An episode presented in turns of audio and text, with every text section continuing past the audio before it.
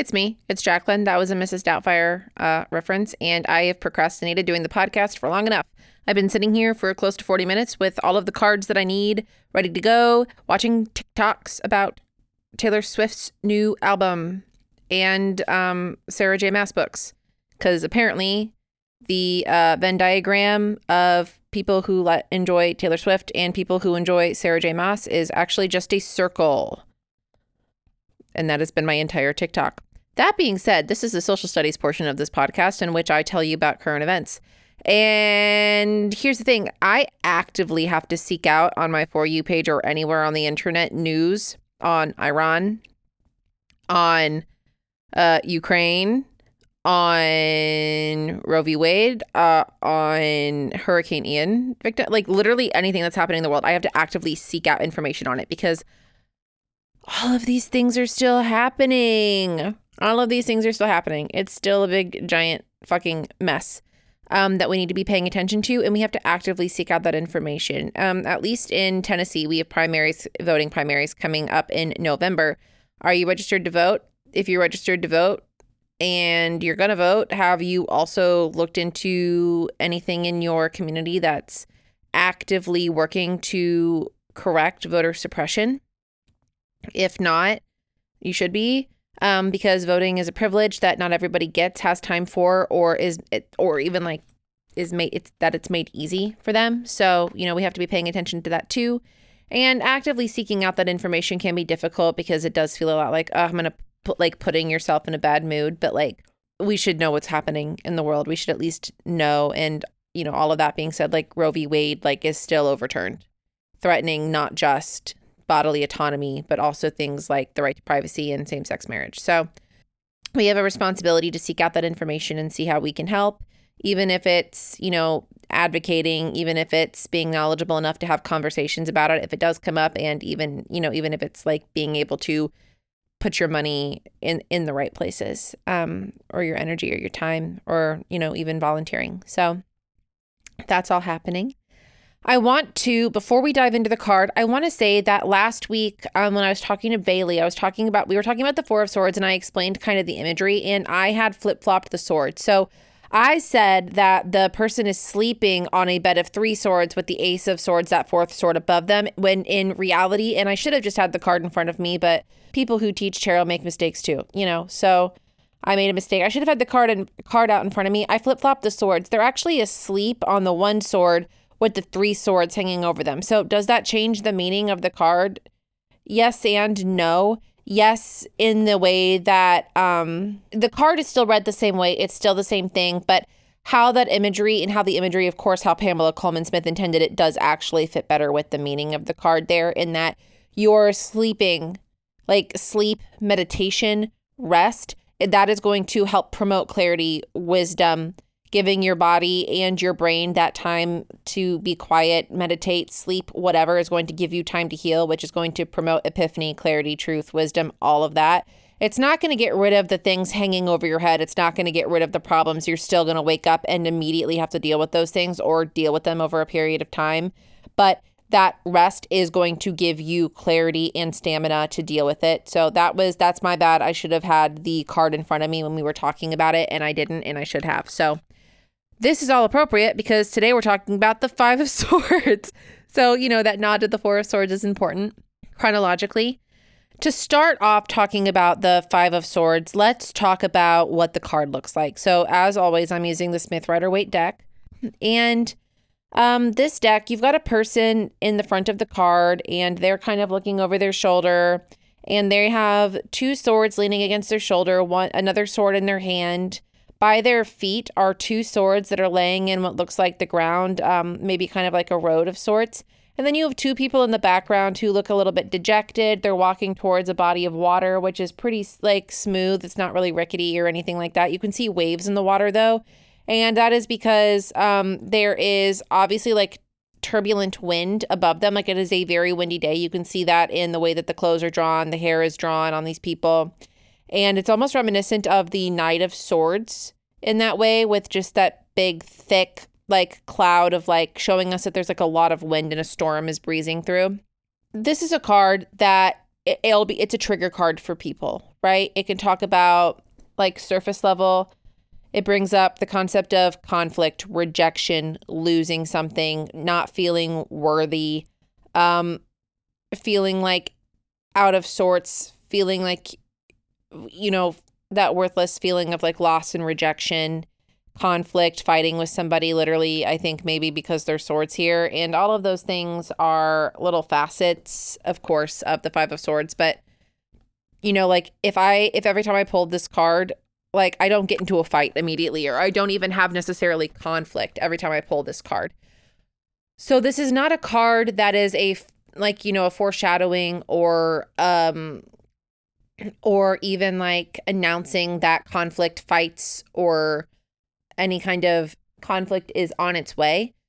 This card, as always in the in the number five in the tarot, this card is a contraction and it can be it's very easy for us to shy away from things like anger, sadness, depression, betrayal, fear, rejection. You know, we have a hard time with those things. Um, so we tend not to deal with it. But what happens then is that we also don't look at kind of the flip sides of those emotions. One of the things I want to point out immediately is that this card is not about the person in the front of this card. This card, like the person holding these swords with the swords at their feet, this card is actually about the people walking away dejected towards that body of water. This card is an acknowledgement of the reader feeling not quite right. This fear of losing something. What does it mean to when you tackle something? This card is a nod that when you confront something, you when you confront a fear, when you confront a bully, when you confront a person, there is this um this fear that comes along with having to confront something, deal with something, or fight something. Sometimes the struggle is internal. Sometimes the bully, the person with all of these swords, sometimes that's you and you have a lot of swords to wound yourself with. Nobody's going to be meaner to you than you. Tarot is always internal first. The interesting thing about this is that the people in the back only each had one sword while the person up front had three. They had a backup. They had their reasons. They were stacked up. And I think sometimes in our own heads, and I think this is how it comes up specifically, is that we are always going to be the first person to be negative, contrary, or rude to ourselves. Like, um, you know, I, I want to cut my hair short. Well, you can't cut your hair short because you would look terrible.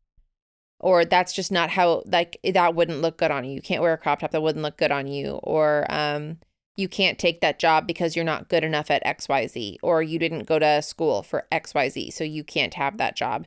You've already undermined and cut down yourself before you've even truly tackled the problem. The Five of Swords is about this David and Goliath almost meeting, except the Goliath is you, or it's a thing. It's a it's a it's a job that you're interviewing for, or it's a bully at work, or it's a teacher that's mean, or it's your partner who doesn't appreciate you or support you enough. And I think that this person has these swords because I think either they came prepared or these people they fought twice and lost twice. So they didn't learn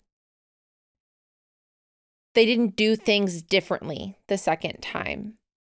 Um in the suit of swords we really do confront things like fear, depression, anxiety, and so I think that that specifically is what makes people see these cards as scary but the Five of Swords is truly an opportunity. It is a contraction. It's not going to be easy. Being in a Five of Swords is never going to be like hunky dory, huzzah, yay. But it's definitely going to be a, um, it definitely has the opportunity to be a lesson. It has the opportunity to incite change and it has the opportunity to help us reflect on typically something internal that we're that we're fighting, something that we think is so much bigger than us and, and truly it's it's not. We have made that bigger in our heads than it actually is.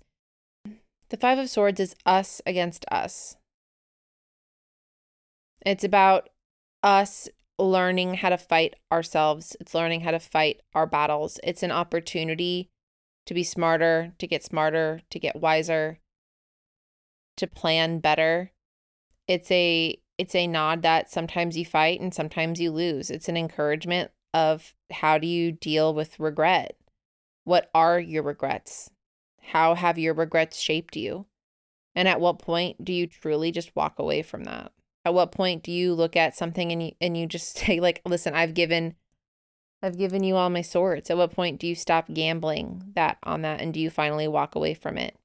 And there's and there's different ways of dealing with emotions like regret or with loss or with conflict, right? You can confront, you can completely walk away. It's about this choice almost. Do you stay and fight or do you or do you move on? The wind in this card I think is exceptionally important because it is shaky, it's turbulent, it's blowing. It's not easy for anybody to fight in those conditions, but the person who brought more swords is probably going to have an like if they even if they lose one sword one sword they have a backup they have a backup weapon they have a backup thing to go to. So sometimes this card is an encouragement to plan ahead. If you know things are going to be turbulent plan plan ahead if um people with um trauma sometimes have something like called a rejection complex where they try really hard to tackle things they're uncomfortable with they try really hard to do things to people please. If the response is not good, if the response is not overwhelmingly like, yay, thank you for that, I really needed this, the rejection complex can kick in where you're like, shit, like I didn't do that right. Or I really sucked at this, or I could have done better, or oh no, they hate me now. And you have this very sensitive reaction to it, this regret, this, and it can form resentment, it can form anger, fear, it can set you up for a kind of a self fulfilling prophecy of obviously I wasn't good enough.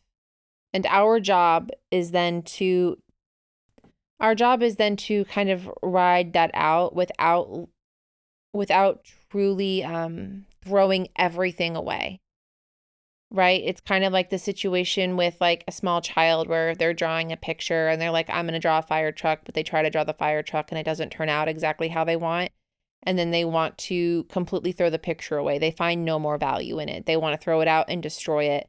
And then you, as the adult, are like, no, don't do that. Don't do that. Don't do that. Like, this is good. Like, this is a learning process. This is how you learn to draw an amazing fire truck. How do you turn this into something you're proud of, even if it doesn't look exactly the way that you wanted it to? This is fighting that complex. This is you saying, okay, this did not go exactly how I thought. Do I throw my swords away and never fight again? Or do I go away, come back, and come back stronger? The Five of Swords, I mean, fives are never an easy thing to go through because they are contractions. And the Five of Swords, it's especially so because you're also dealing with triggers, right? You're dealing with your past versus your fears versus your desires versus your hopes and your dreams. And it is a David and Goliath situation of feeling like you're fighting something so much bigger than you and they keep winning and you feel like you don't stand a chance. But you do. And we can we can either let that build in us resentment and hatred and and anger, or we can say, or we can meet it head on and learn how to fight smarter, not harder. There are so many different kinds of strength. And here the message is sometimes there is a strength in walking away. Sometimes there is a strength in in the planning of something. If something is so much bigger than you, how do you safely in you know in accordance with your boundaries and your needs and your safety concerns, how do you tackle that? You could partner up. You could bring more swords.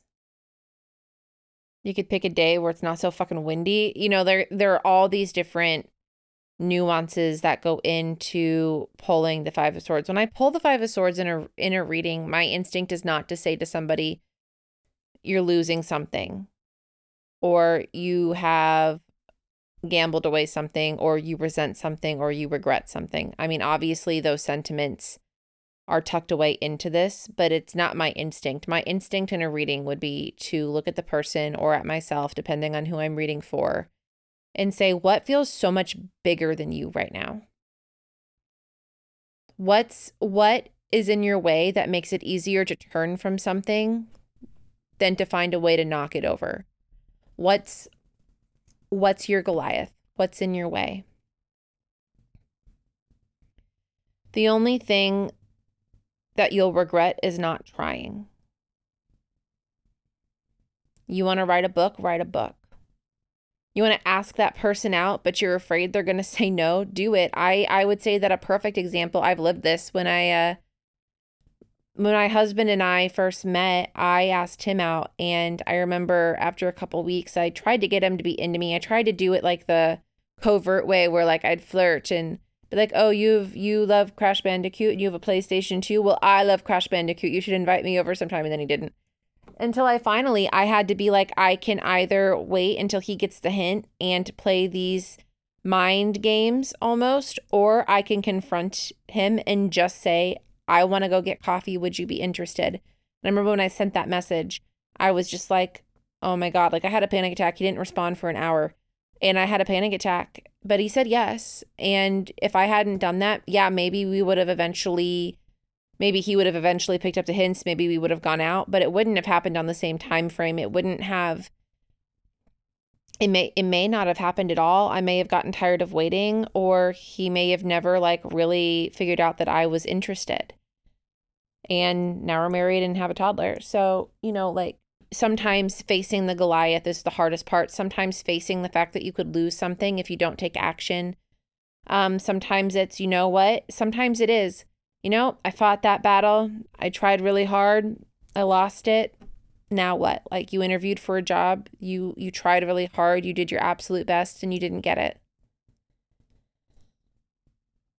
Now what? What's your plan? What's your plan now?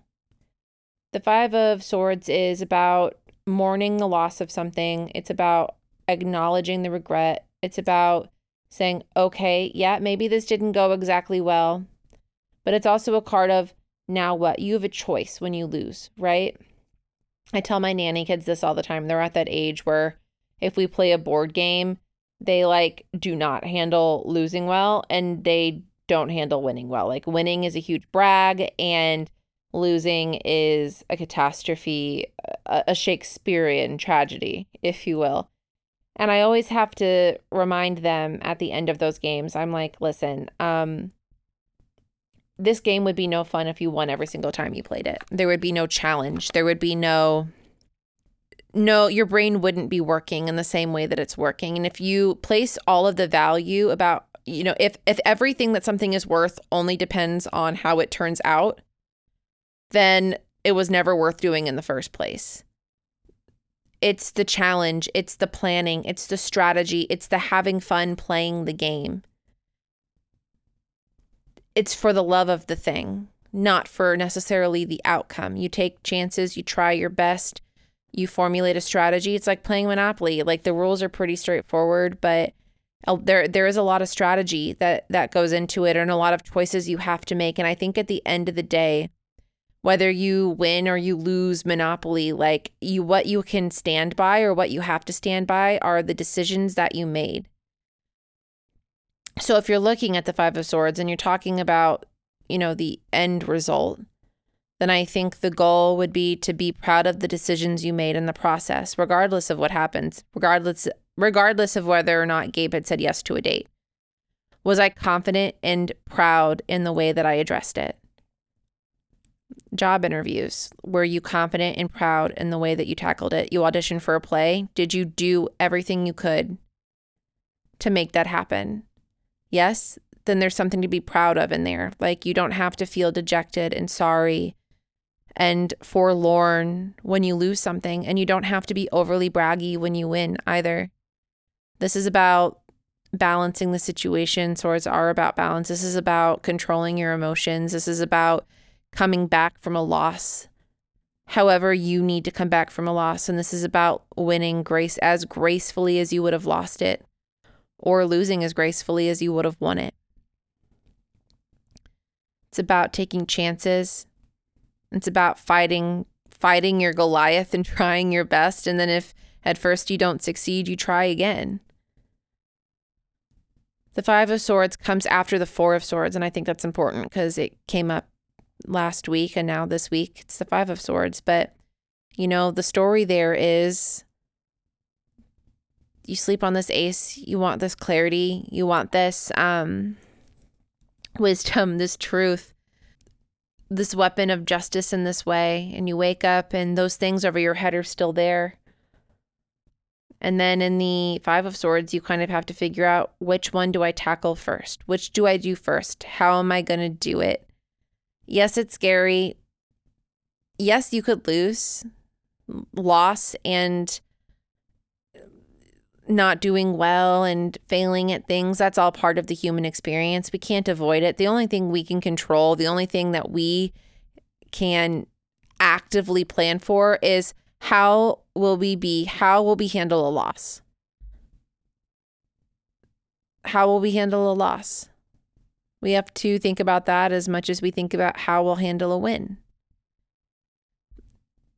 And it's also about making the choices that won't face you with regret. I would have regretted never having asked out Gabe. I would have regretted not having done that. I would have regretted not taking certain opportunities. Like the idea of starting a podcast was fucking terrifying to me. I didn't think anybody would want to listen to it. I didn't think I had anything really important to say, and it would have been really easy to not do or to never pick up again after I had Evie because I was scared of being rejected or scared of people not liking me or scared of what it would mean if I say the wrong thing scared of what would happen if somebody leaves a negative remove like a, a negative review because I'm very sensitive. Um, but at the end of the day, like I would have regretted not doing it. I would have regretted not using my voice in that way. I would have regretted not sharing in that way. So sometimes you take chances, sometimes you gamble it, sometimes you sometimes you lose. Sometimes you literally lose, but the biggest loss is how you handle it. Does that mean you just never come back from it? In a reading, this is a reminder like sometimes you have to fight the Goliath. Sometimes you have to make a choice to avoid it. Sometimes you've already fought the Goliath and you lost. And it's all about coming back, coming back from that. It's all about planning better, strategizing better, thinking more, planning for both scenarios and having enough grace for yourself to be okay with either outcome. Losing is uncomfortable, being rejected is uncomfortable, conflict is uncomfortable, and it always will be. But we can't avoid doing things because of that. We can't avoid living because we're afraid of something. And I think that is inherently the inner meaning of the Five of Swords as we're tackling our own demons, as we're confronting things that we don't want to confront as the winds are whipping around us and it's really hard to even see straight because our hair's in our face like we have choices to make and sometimes those choices don't turn out the way that we wanted. Sometimes a marriage ends in divorce. Sometimes that friend we thought would be there forever aren't. Sometimes we get in a fight with somebody and we find out that we were wrong. So how do you handle that? You say I was wrong. You say, I'm sorry. You say, this didn't work out, but I am willing to keep going. This card confronts those things, that part of our brains, the part of our brains that wants to run away, that fight or flight response. I would say that if you're going to look at a, at a card and you're going to attribute the concept of fight or flight to it, Five of Swords is kind of the perfect card to do that with. You're going to fight for this are you going to flee from this? Which one is appropriate? Because both are both are appropriate at different times, and both are inappropriate at times. This is all about us having to strategize and make decisions that are best for ourselves, and then find a way to fight that Goliath and make it work. So yeah, not just about resentment, conflict, saying that you're going to fight with somebody and have a fallout more than saying that someone's going to steal all your swords. so much more than that. But it can be uncomfortable and it can feel very chaotic and it can be very anxiety inducing. So have enough respect and not even respect, but have enough grace with yourself to understand that when you do pull this card, that it's not always going to feel super hunky dory. But sometimes it could mean that you finally fought your Goliath. Sometimes it could be, hey, you know what? You saw this, you tackled it, and you fucking won. And it was hard and it was scary, but you fucking did it. Good job. This is not always some sort of foreboding, miserable card. So just keep that in mind. But as we all know, this is the part of the podcast where uh, I go outside, I find a small pebble, and I start shooting it at very tall things. That is a David and Goliath reference. I am very tired. I need to get, I need to like, I used to have like a list of like these things. I'm going to make another list. It's going to be great. Um, but our collective reading is the reverse nine of wands. Nines are about honoring something. In the nine of wands, we are we are kind of like using one wand as like a walking stick or kind of a crutch. We're a little bit bandaged and we're standing in front of eight other wands um, that have fallen, right? Um, so we're kind of in this state of, okay, so this is what all of those arrows we shot in the eight, this is where they all landed. I'm a little wounded here. This didn't get exactly where I wanted to, but now all my ducks are in a row. I can see how it all played out. So now what? The Nine of Wands this coming week is kind of a reminder to us of like, see where things are, see how far you've come, and then think about where you can make your changes. This is an opportunity to be like, you know what? Okay, now I'm honestly, I'm taking stock. This is how everything played out. What do I want to do now, knowing where everything is? What do I want to do now? What is there left to do? Where do I want to go? Here's where I'm feeling a little wounded. Here's where I'm feeling like I didn't quite end up where I wanted to be, but this is how it played out. So, how do I move forward? It's a chance for you to consider what you're going to do next. It's a chance for you to honor where you've been, to acknowledge where where you were before the arrow was landed, and it's also an opportunity to make your plans moving forward of okay, how do I get from this 9 to the 10 of wands where I can pick all of these up and I can carry them away. So yeah, take that time this coming week to kind of examine how everything has played out for you where everything landed, what you've done, what you've not done, and also consider to yourself how, what would you change if you could? What would you do better? Where would you go? Where did you want them to land? And then what's stopping you from getting there? And then take all those things into account. This would be the part where I uh, end the podcast, but actually, I'm not going to. I nobody sent me another ghost story, which is fine. You have lives. You don't have to write me things for my podcast. I'm not going to pretend that people did. Um, I'm just going to tell you a ghost story. so, this is super cool. This is a thing that happened to me. My grandparents, um, they had a home, and my aunt and uncle and my grandparents, they all kind of built their houses on this property in the Appalachian Mountains. They lived near the top of one of the mountains out there. And um, they built their houses, brand new houses, built it on this land. As we all know, there's a lot of legend about the Appalachians and kind of the folklore and stuff there, um, as well as the fact that like these lands were other people, they were Native American land at some point. Like, anyway, it was just like this land on the side of the mountain that people built these these homes on. And when I graduated college, or when I graduated high school, not college, when I went to college, I moved into my Nana and Papa's house. Um, their basement was a fully finished basement. It was almost like a suite of sorts. It had a bedroom, a guest room. It had um, like the living room areas where one of the beds were. It had a kitchenette and a bathroom in it. It was it was really comfy, really sweet, and I and I really loved being there. But it also scared the living hell out of me for several reasons. One, it got really dark because it was in the fucking it was at the top of a fucking mountain. It was d- surrounded by wood. And also my nana loved dolls. My nana was obsessed with like Victorian dolls, and there were dolls everywhere. So I always got creepy vibes in the basement, but never more so than living there alone. Things were very quiet. It was very, very dark, like I said. And um, I always kind of got creepy vibes, maybe from the dolls, but also I think maybe I was just picking up on something extra there. I started to feel like things were watching me. I would get in the shower and I would hear things move and I would peek out the curtain and I wouldn't see anything.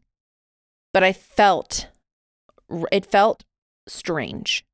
And the thing is is that like my for a large portion of my life I've been able to see spirits or interact with them in some capacity. I wouldn't necessarily call myself a medium, but I am someone that can see spirits. But I was not seeing anything. I was just very much feeling eyes, feeling something, watching, feeling something there in a in a very tangible way that's very hard to explain, I think, unless you've had this experience before. But there was one night, and this would have been probably sometime in like September, maybe like very late August. And I was climbing into bed and I had been watching a movie on a VHS because that was the TV down there, just had a VHS player. And I turned off the TV, turned out my light, and was getting ready to go to sleep. I had just done it. I was not asleep. I had just laid down. And I hear stomping on the stairs. And I'm like, that's weird. My Nana and Papa would have gone to bed a couple hours ago, and they definitely wouldn't just be walking down the, into the basement when they with the lights off down here when they think I'm asleep. But I heard the steps down the stairs, and then I heard them walk around the bed, and then I felt them brush against the bed. I could not open my eyes. It was pitch black in there anyway, but I could not move. I could not open my eyes. Part of me wonders if I don't know if I was like paralyzed like paralyzed or if my body just instinctually knew don't interact with this thing. But I could not open my eyes. I could not move. And I remember thinking to myself, you are awake for this. This is not a dream. This is really happening. And um, at first I was like, maybe it's a joke. I don't know. Like I was very confused, but I knew that I was awake. And I I was like, maybe it's one of my cousins. Because my cousins lived at my aunt and uncle's house just a little bit away from my Nana and Papa's. It was all the same plot of land. But this thing was breathing, standing right next to me in the pitch black. My eyes are shut tight and I can hear it breathing and I can feel it there. I can feel it. I had felt it brush the bed when it stood and it was standing right in front of my face on my side of the bed, just breathing. And I don't know how long this went on for, like three to five minutes, but I was petrified and I just kept thinking to myself, don't open your eyes, don't move. I couldn't anyway. But more than anything, I remember thinking, this is real. And then after three to five minutes, the breathing slowed and the thing walked away. And I heard it walk back around the bed, back up the stairs. And I listened to hear the door. I kept hoping I'd hear the door because if I heard the door, then maybe it would it would mean that maybe it was my nana, maybe it was my papa, maybe it was one of my cousins just trying to freak me out. But they were young, they were kids, they should have been in bed, but it wasn't. It was not. The door never opened. Eventually, that thing, whatever it was, that presence, it lifted, things got lighter.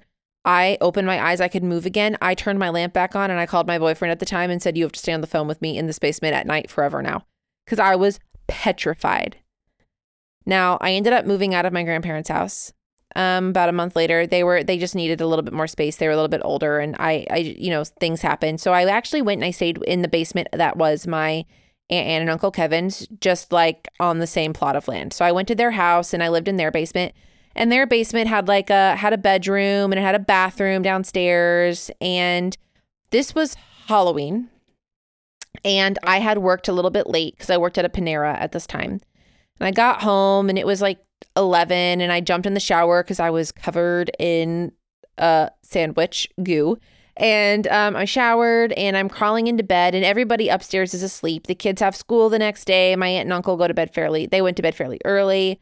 I get in the shower, I get in bed. I, up to this point, I did not feel things watching me in this basement. I did not feel things watching. I felt a lot lighter. I was kind of happy to be out of my Nana and Papa's basement where I constantly felt something watching me and I was always constantly terrified at night. And I made my boyfriend at the time stay on the phone with me because of that thing. But this night, I am in bed and I turn off the lights and I lay down and I hear footsteps. And I'm thinking to myself, okay, I am awake. I literally just turned the light off, but I heard the thing walking and the same thing happened to me. I couldn't move, couldn't move my arm, couldn't stretch out. This thing walked over to the bed and then it hopped into the bed with me and it like you know like when you get into bed and you kind of shuffle around a little bit and you and you lay into it it did that and i tried to move my arm to hit it i was like it must be my cousin. It must be one of my cousins fucking with me. I couldn't move and i remember again thinking to myself i am awake. You are awake for this. This is fucking real. And this thing moved so that almost like it was turning to face me or learning or turning to lie away from me. I couldn't tell but it turned. And then out of nowhere, it jumped up, jumped out of the bed like it was hopping, and I could move again. And I knew I could move again. So I sat up and I threw my arm out like I was going to fucking smack it. And I completely missed it. My arm hit air. I would have hit something were it there. If it were a human, it would have still been there either in the bed or right next to the bed, and I would have fucking hit it, but there was nothing. I went up the next morning and I told everybody, and they all laughed at me. Later on, it was like later on in that January or late December, I moved, ended up moving back home to Illinois um, to help with my little sister and my dad and everything. And I, uh, ended up moving home and um, I went back and I visited my aunt and uncle at a later date. And they were like, oh, yeah, both of those houses haunted as fuck. We heard noises and voices all of the time. We just didn't want to scare you. And I had no like I did not know that any of this was happening. I did it did not even occur to me. And I didn't know anything really about like Appalachian folklore or the mysticism there in in the mountains, but it it happened to me twice. I am not a person who specifically believes in de- in demons or demonic energy. I don't really think. I do think that there are energies that are that are chaos and energies that are more balanced. And um, I do think that whatever I was, eh, whatever I had encountered in those basements and on that piece of land in those mountains was something that was like, it was messing with me and it was chaotic. And at my Nana and Papa's, it felt very threatening, whatever it was. And at my aunt and at my aunt and uncle's, it was more like puckish, more like, I'm going to fuck with you to freak you out. So I don't know, but just thought I'd share with you a little ghost story. If you want to share a ghost story or you want to send in a nightmare, you can do so. Um, either DM me at Awakened Tarot on Instagram, or you can email me at awakened tarot nashville at gmail.com. I would love to read your ghost stories, paranormal stories, like weird stories, or even um, interpret your nightmare. You let me know. Otherwise, I will talk to y'all um, well, so next week is Halloween in Samhain. We will be going out of town because it's also very close to Gabe's and my wedding anniversary. So I'm going to try and get the podcast recorded and up and out so that you all can have spooky Halloween episodes um, right around then. Otherwise, we will have it out, of course, that Tuesday night or that Wednesday morning, but um, we'll get our acting gear and get it to you guys before then. So hopefully. But yeah, if you have any spooky stories, um, I would also love to read it as a Halloween special, so send them in to me. You can also send voice recordings. Ian DePriest, I've already told you to do that. Ian, you know who you are. Okay, this is the part of the podcast where I say um, rate and subscribe and review if you like this podcast, or um, it helps a lot with the podcast. I always feel very awkward asking for those things, so only do it if you feel like you really want to. Don't feel forced or pressured. And um, on that note, after 40 minutes, we'll be lucky if my husband doesn't murder me this evening. Love you all. Bye bye.